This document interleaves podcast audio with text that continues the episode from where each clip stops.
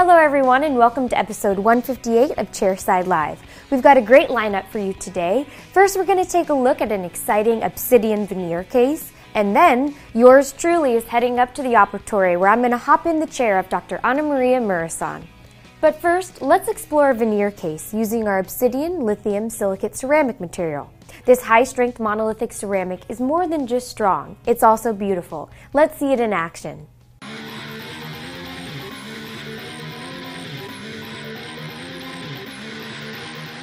In this next case, patient was unhappy with her gummy smile, her teeth, and her facial profile. After carefully planning the solution to her problem with our in-house oral surgeon Dr. Peter Shear, her treatment included aesthetic crown lengthening by gingivectomy and ostectomy to reduce the amount of gingival display and also genioplasty to correct her facial profile. After all options were presented, patient also agreed to 10 prep veneers using our obsidian lithium silicate ceramic. To demonstrate what the possibilities were for improving patient smile, a cosmetic resin mock-up was performed chairside at the consultation appointment. Using the diagnostic wax up, I did the mock up using a putty wash impression matrix, and after injecting Luxatemp material, I placed it in the patient's mouth. After the patient had the opportunity to look at her smile, the decision was made for 10 obsidian veneers that will have the centrals longer than the laterals.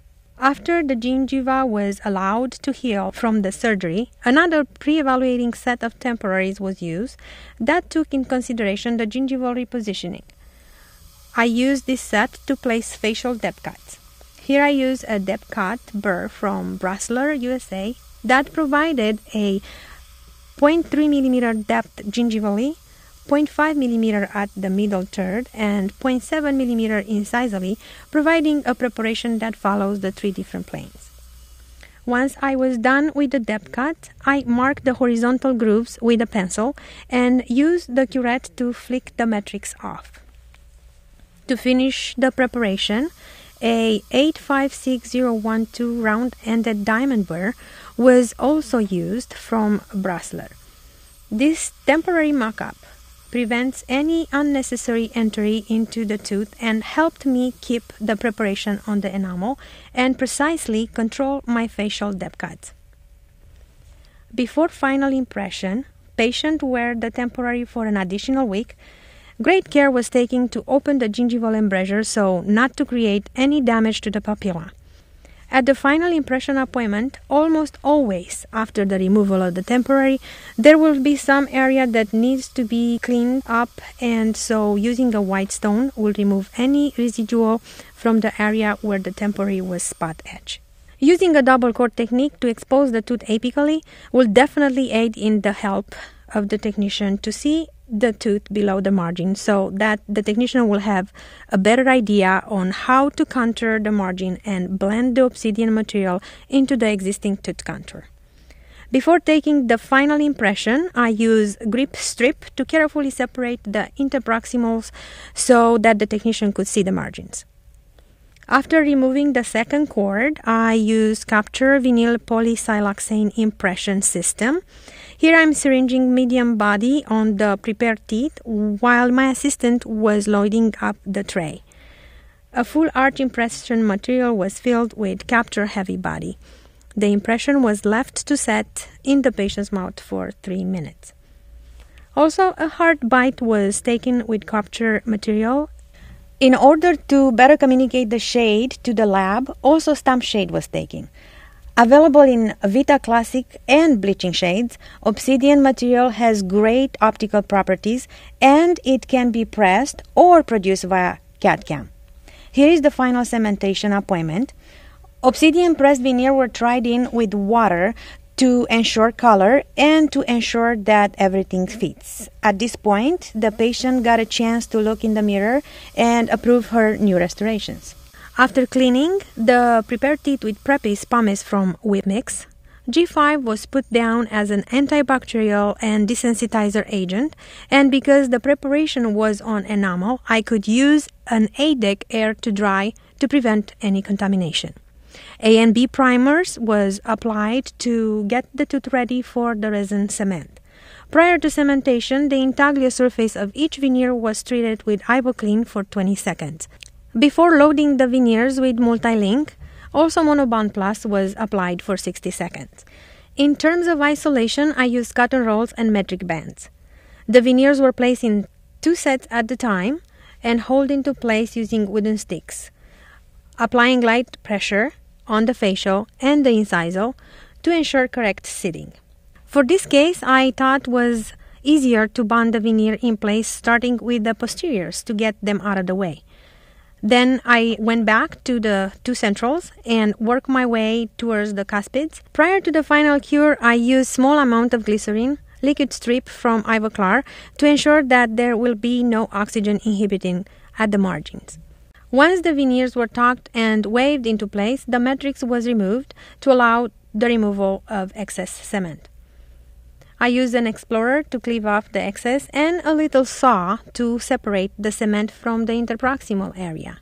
With an average biaxial strength of 397 megapascals, obsidian lithium silicate ceramic exceeds the strength requirement for all ceramic restorations making this material a good choice for this case because the veneer were extended posteriorly to the maxillary premolars. Patient bite and lateral extrusion were checked and final restorations were evaluated for phonetics. After all the necessary adjustment, a rubber cup was used to polish the final restoration. Overall, this obsidian smile makeover exceeded our patient expectation. All right, now it's time for you to come with me as we head up to our operatory to meet Dr. Muresan and watch as she uses our camouflage nano hybrid composite on me. Come on, let's go. All right, so we made our way up to the operatory, and I'm here in the chair of Dr. Anamaria Muresan, and they're going to do some work on me today, but I'm not worried because she's got some extensive experience. You've been at the lab for nearly 20 years. Can you tell us a little bit about your history here? I got hired in 1995 as a dental technician in the biochem department and uh, worked there for a few years. After which, I decided to become a certified dental technician. So for that, I had to work in porcelain and ceramic. And after that, uh, I think was 16 years after working in the lab, I decided to apply to dental school, and um, I got accepted right about the time I gave birth to my son. Mm and I came back about two and a half years ago. Just came back home because um, I grew up in this company and I wanted to come back and give back to everybody. Great. Well, awesome. Well, I'm excited to be in your chair today because I know I'm in good hands. Um, can you tell everyone a little bit about what we're going to be doing today? So sure, we're going to replace a failing sealant that over time developed uh, secondary decay, probably because of improper isolation or maybe saliva contamination. We're going to remove the caries and replace the failing sealant that you have in your mouth, and we're going to use our very own camouflage nano hybrid composite. Although this material was developed having the technician in mind to add aid in their uh, fabrication of inlay onlays, crowns, and bridges, today I would like to see how this material uh, behave in oral environment and how I will be able to recreate nature using uh, the camouflage composite. All right, great. Let's get started. One relatively small cavitated lesion in an otherwise intact arch classifies Megan as a patient with low risk for dental caries. Using local anesthetic with vasoconstrictor, I am getting Megan ready for the procedure and to receive the rubber dam. I like to use the rubber dam because it controls the soft tissue and increases my visibility access. I think it's essential to have a dry field to prevent the cavity from contamination by the oral bacteria and be able to attain the best marginal seal for the adhesive restoration. Here, I'm using caries detector dye that helps stain the collagen that had become denatured by the caries process. Although this is a simple class 1 preparation, it is this type of shape of preparation that can be challenging. The shape of a class 1 preparation is described as having the highest configuration C factor and it is the most susceptible to the effect of shrinkage stress. A porcelain round burr in a slow speed handpiece will carefully remove all the stained infected soft dentin. The cavity is acid etched with 37% uh, phosphoric acid to first etch the enamel, then the dentin. After rinsing and carefully drying the cavity, OptiBond Solo Plus from Kerr was used for direct bonding application of my material of choice, Universal Camouflage Composite. Because class 1 restoration comes with an increased C factor, the developing curing contraction stress of bonded surfaces can increase too. In my attempt to control the shrinkage and decrease the C factor, I like the cavity to receive small composite increments. I use small incremental build-up of universal camouflage composite and with proper lighting and by the ability of camouflage composite to be placed in small 2 millimeter increments, the effect on clinical success can be improved.